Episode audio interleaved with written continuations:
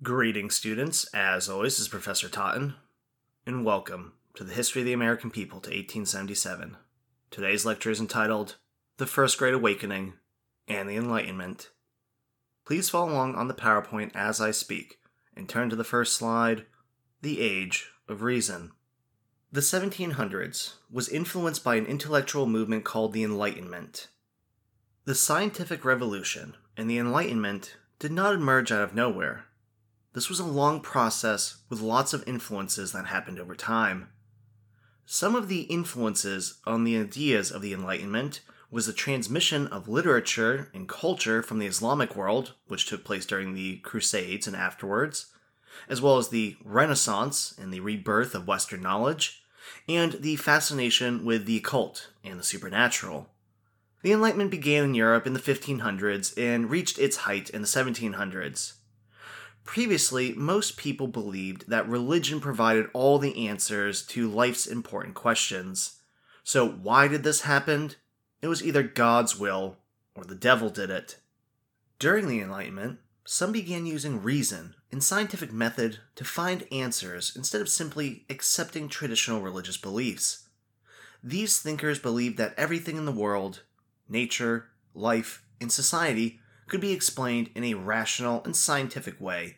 Reason can explain everything, not just gravity or medicine, but what government should resemble and what constituted ethical behavior.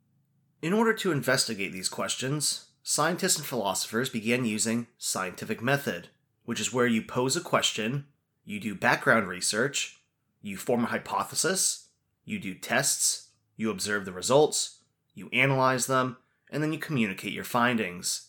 This is how you are supposed to go about studying anything in life, not just watching a YouTube video and then posting some crackpot theory on social media. Well, if humans can use reason, then men can create the best laws for everyone, not just for the elite.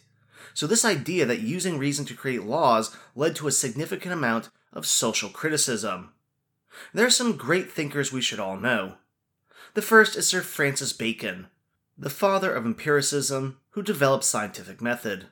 Another great thinker is Nicholas Copernicus, who argued that the sun, rather than the earth, was the center of the universe, giving rise to heliocentrism.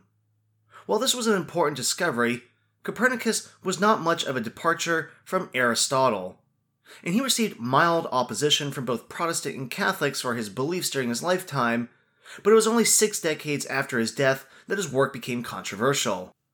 Another thinker is Galileo Galilei, the father of modern physics and observational astronomy, who observed the phases of Venus, the rings of Saturn, and four of Jupiter's largest moons.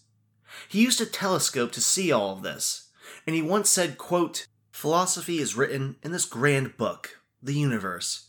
It is written in the language of mathematics, and its characters are triangles, circles, and other geometric figures. End quote meaning he understood that the laws of the universe were based in mathematics. Later, he was arrested under the Roman Inquisition for pursuing truth, and he was confined to house arrest for the rest of his life from 1633 to 1642.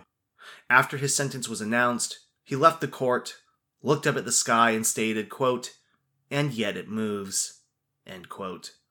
Another great scientist is Sir Isaac Newton, who used mathematics to discover classical mechanics like gravity and the laws of motion. Lastly, you have Rene Descartes, who created great works like Meditations on Philosophy that changed Western philosophy forever. He introduced methodic doubt and shifted the debate from what is true to of what can I be certain, taking the guarantor of truth from God to humanity. Thus, he once wrote, quote, I doubt, therefore I think, therefore I am. Please advance to the next slide entitled Philosophers. The first Enlightenment thinker that we will talk about is Thomas Hobbes, who lived from 1588 to 1679. Hobbes looked at social and political order. He argued that the state of nature before civilization was cruel and chaotic. In order to escape the state of nature, humans must give authority over to an absolute ruler to keep stability and maintain discipline. The Enlightenment also included political thinkers like John Locke, considered the father of liberalism, but not the liberalism that you hear about today. Classical liberalism advocates civil liberties under the rule of law with an emphasis on economic freedom. Locke was inspired by the Glorious Revolution and the 1689 English Bill of Rights. This created a separation of powers between various branches of government, it limited the power of the king and queen, and it bolstered free speech. One year later, in 1690, John Locke published his two treatises on government, in part to defend the Glorious Revolution. He challenged the idea of divine right monarchs, and he set forward his social contract theory of natural rights that people are born with natural rights to life, liberty, and property. Next, he stated that humans were born as tabula rasa, meaning a blank slate. It means that every human was born without any innate or essential set of beliefs, concepts, or behaviors. Instead, as they lived their lives, perceiving everything around them, interacting with the people in the environment, they would form ideas and beliefs in their mind. He also put forward the concept of the consent of the governed, that the authority comes from the people, and that people establish governments to protect natural rights. And when governments fail to protect those rights, people can change their government. Another important thinker for American jurisprudence is Montesquieu in his book, The Spirit of Laws. He put forward the separation of powers, a theory that said that the executive, legislative, and judicial functions of government should be assigned to different bodies within that government so one branch does not infringe upon the liberty of others. England was also influenced by country thought, which had an opposition to standing armies, large bureaucracies, taxes, corruption, and it wanted to put power in the landed gentry, not in officials or the prime minister. It also advocated annual elections, and it worried about the growth of urban merchants, bankers, and their consolidation of power. The last thinker I want you to know is Cesar Beccaria, the father of criminal justice and the condemner of torture and the death penalty. His works, like On Crimes and Punishment, were very influential on the founders. He once said, quote, Every punishment which does not arise from absolute necessity says the great Montesquieu, is tyrannical. A proposition may be made more general thus Every act of authority of one man over another, for which there is not an absolute necessity, is tyrannical. John Adams, when he defended British soldiers at the Boston Massacre trial, quoted Beccaria by stating, quote, If by supporting the rights of mankind and of invincible truth, I shall contribute to save from the agonies of death one unfortunate victim of tyranny, or ignorance equally fatal. His blessing and tears of transport will be sufficient consolation to me for the contempt of all mankind. All of these thinkers' ideas influenced Americans. Thomas Jefferson once wrote, quote, Bacon, Locke, and Newton, I consider them as the three greatest men that ever lived. Without any exception, and as having laid the foundations of those superstructures which have been raised in the physical and moral sciences. Another French Enlightenment figure was Voltaire. He was a rabble rouser. He liked to piss people off, especially the aristocracy and religious figures. It was said of him that his name inspired dread from tyrants. Voltaire was heavily critical of organized religion especially since Louis XIV had rolled back religious toleration. So Voltaire pushed a new idea called deism. Deism argued for the theory of God as a clockmaker. That once he created the universe, he made it work as soundly as a clock and took a step back, setting in motion and allowing events to develop according to natural laws. Another thinker you should know is Adam Smith, an Englishman who wanted to use reason to explain economics. For Smith, his use of reason pushed him to the economic idea of laissez faire, meaning hands off or hands free. Smith said that economics should not be interfered with by the state, and that there should be natural forces of economics that are left to their own fruition.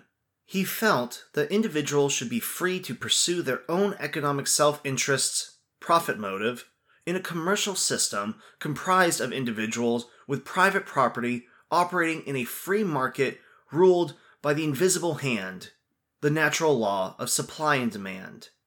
If all individuals pursued their own self interest, the economy would regulate itself, and the aggregate result would be economic growth.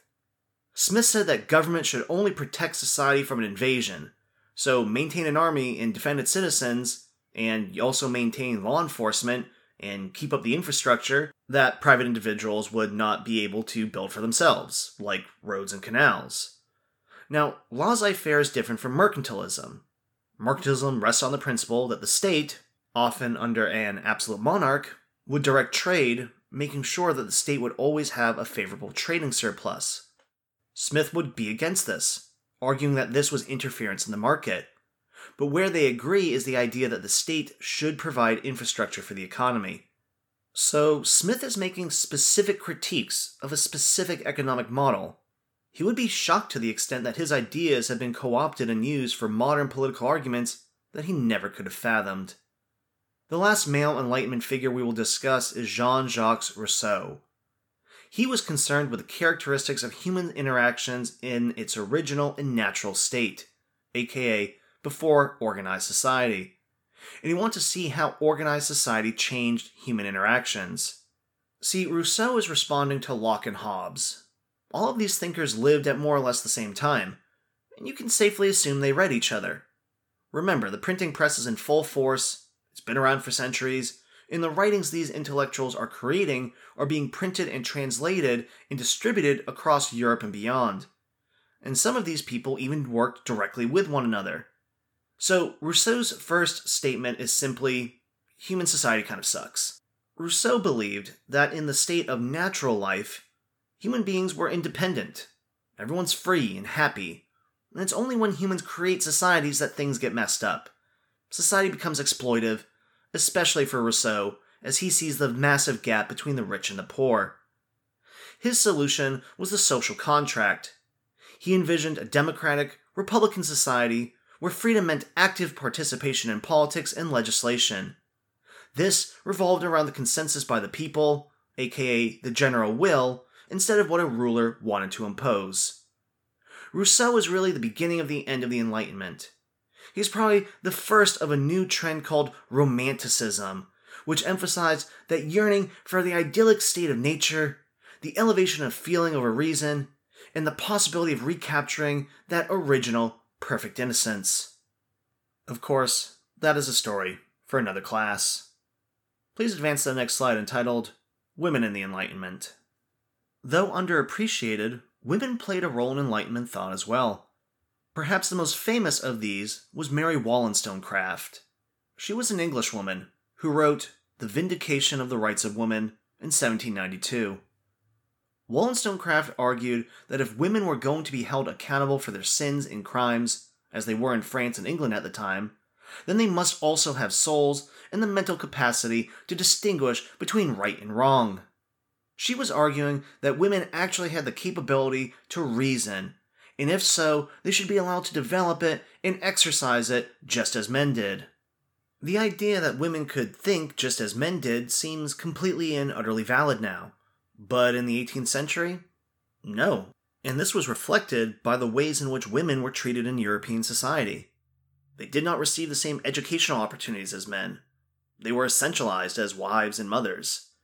Wollstonecraft advocated equal education for women, justifying it by saying that educated women would make better mothers, wives, and responsible citizens. And she conceptualized the roles of women in a society where most women would marry. In fact, she spent a lot of her time in her book discussing the ideal marriage, which would be based on rational love, instead of arranged marriages. This new egalitarian marriage between two rational consenting adults would allow women more rights, such as the right to possess and distribute property, maintain custody of her children, and to divorce. And believe it or not, but British law at this time did not allow any of these things. Women were treated as inferior dependents. Wollstonecraft is notable for shifting the Enlightenment thought towards women and the family. She advocated the image of the egalitarian family as the prototype of democracy. In this way, she is one of the founders of modern European feminism. However, despite the work of Wollstonecraft, it must be remembered that from the Enlightenment, women did not experience an increase in their rights, nor were the ideas that men were rational and logical be applied to women. The Enlightenment developed in tandem with the creation of fields of professional academia like biology, sociology, anthropology, and political science. As these fields developed, they validated the claim that these rights only applied to white men.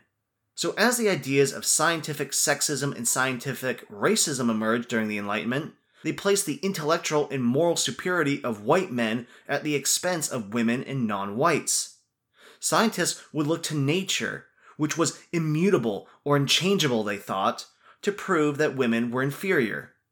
For example, they would study the body, particularly the brain and the pelvis, as natural foundations to justify social inequalities. They would use quote unquote science to say that women had compressed skulls, say they were incapable of critical thinking or producing an original thought. For the pelvis and uterus, they believed this was the universal measure of womanliness. It was a natural sign that women were inherently meant to produce children, be nurturing, and take care of the family. As one person wrote, quote, The Almighty, in creating the female sex, had taken the uterus and built up a woman around it. Doctors believed that all female ailments could be linked to the reproductive system. This apparently, to these doctors, made women more delicate and more prone to emotional instability, and, most ludicrous of all, that menstruation brought on temporary insanity. They also believed that pregnant women should not strain their brains or else the unborn child would be harmed. And we should make one more note. Unfortunately, there are some very ignorant people out there who still believe many of these things. The point is that these ideas will lead to the age of revolutions as the people begin incorporating and using these ideas. Please advance to the next slide entitled Benjamin Franklin. The single most famous American Enlightenment figure was Benjamin Franklin, and he was the most famous person in the colonies before George Washington during the Revolution. Ben worked for his brother James Franklin, the Boston printer of the New England Courant. He wanted to get stories into the paper, but his older brother was jealous. So he first wrote the Silence Dogood letters under that pseudonym in 1722. In these letters, he poked fun at the manners, mores, and institutions of colonial Boston. Due to rigid censorship, only a charming woman could make a socially satire palatable. And he fooled all of Boston, and when he finally revealed it was him, Richard was so mad, as were many in Boston, that Franklin picked up and left for Philadelphia. Once there, he printed his own newspaper, the Pennsylvania Gazette. He was a great businessman and he made money on advertisements and as a postal master. In this age, printers disseminate information, and so for a long time he was part of the British bureaucracy. He invented the Associate Press, where you would buy articles from local or major papers and then resell them to other papers. So, as you can see, he was a shrewd businessman. Once in Philadelphia, he began publishing Poor Richard's Almanac, which has some great quotes I want you to know. An empty bag cannot stand upright. Light purse, heavy heart. Fools multiply folly. Be slow in choosing a friend, slower still in changing. And my personal favorite, fish and guests stink after three days. Franklin was also a philosopher, a scientist, and an inventor. He invented bifocals, the Franklin stove, and swim fins. He helped discover electricity and lightning, and he was the single most famous American in his era, known across the world for his scientific discoveries and experiments. He was also one of the founders of the University of Pennsylvania, which was not a theological school, but a liberal arts school. Franklin believed in Christian morality. He knew it was important, but he did not subscribe to the Bible's theology and its superstitions. So Franklin was more of a deist. Speaking of religion, let us turn to the First Great Awakening And please turn to the next slide entitled Establishment Churches. As Enlightenment ideas were spreading, religion in England's North American colonies were also changing. Historians have wrestled with the state of American faith from 1700 to 1800, and some have attempted to understand declension, or reduction in membership in churches. Many point to the fact that church attendance remained high, but many men were not full members, because public confession and expression of emotion was not something many men wanted to do. In addition, female full membership never declined because they were at ease discussing spiritual feelings as part of their gender norms. Others blame Christian rationalism that came out of the Enlightenment for reducing church membership. But perhaps it was the stifling nature of the churches themselves which spurred declension. In the 17th century, established or state supported churches, like the Congregationalists in New England and the Anglicans in the South, dominated the colonies. In the middle colonies, diversity and tolerance allowed for a wide variety of different denominations, each supported by their own unique ethnic group. However, Anglican and Puritan zealots denounced this as the quote, whirlpool of apostasy, quote, in the middle colonies. Despite this supposed apostasy, the middle colonies boasted one congregation for every 470 colonists. By comparison, it was one for every 600 in New England and one for every 1,500 in Virginia by 1750. In New England, rigid conformity dominated, and access to churches was easy since most inhabitants lived six miles from the meeting house. But in other colonies, infrastructure and the lack of ministers left established churches weak. Southern roads were atrocious, and many people lived a 100 miles from a church, and as you can see, it was much harder to travel there. There was also a lack of clergy. In 1729, North Carolina had 12 Anglican parishes and no resident ministers. In 1724, in Virginia, they had only 28 pastors for the 120,000 inhabitants. Also, unlike New England, there were fewer colleges in the South, until William and Mary was founded in 1693 in Virginia. America was home to more than just Protestant and Catholic denominations, they were also home to Jews. There were Jewish synagogues in Newport, New York City, and Charlestown again illustrating the long history of multiculturalism and numerous religions living in America. In the 18th century, new churches arose, like the Methodists, the Baptists, and the Presbyterians, and they quickly outgrew the old establishment churches. Why is this important? Well, it subverts old sources of elite authority. If you are in a high position in the church leadership, you're also probably a leading member of town, one of the wealthy, and so you are used to people deferring to you. In fact, the wealthy could directly dominate the church, as in Virginia, when Minister Kay railed against the sin of pride in a sermon, and as a result, a leading planter, Colonel Carter, took it personally and ousted the minister and shuttered the doors of the church. That's real power. Well, when you begin taking away some of that authority, you're challenging power by having your voice heard. And this is critical because of the democratization of religion. You're taking a role in determining your denomination, your minister, your church leadership, your bylaws, and etc. We can call this the beginnings of self government. Please advance to the next slide entitled Religious Reform. In the 1700s, evangelism became very popular. The definition of evangelism is the spreading of the Christian gospel by public preaching or personal witness. Also, the zealous advocating of a cause. What this means is that for Christianity, we see a more heartfelt, personal, inward, emotional religion as opposed to a formal, unemotional, established religion. In congregational services, you file in, sit down, you read the opening message and blessing, you have the topic of the sermon, and then it's psalm hymn, sermon message, psalm hymn, closing prayer, everyone's home. Baptist services are more emotional, with chants, songs, testifying, coming forward to be saved, falling out with the Holy Spirit. These are very heartfelt and public professions of faith for salvation and holy grace. we see the growth of evangelism, and it sparks various religious revivals. And this whole period is called the Great Awakening, from 1735 to 1755. A revival is meant to inspire active church members to gain new converts. Revivals are led by itinerant preachers who delivered emotional sermons and stressed personal conversions for salvation or else risk eternal damnation. This evangelism takes many forms in many different places. It is hard to say if this is all just one large movement or if there are small revivals all over. But the point is that in this era, we see the rise of new church denominations, styles of preaching, and the messages that are preached. Please advance to the next slide entitled Famous Preachers.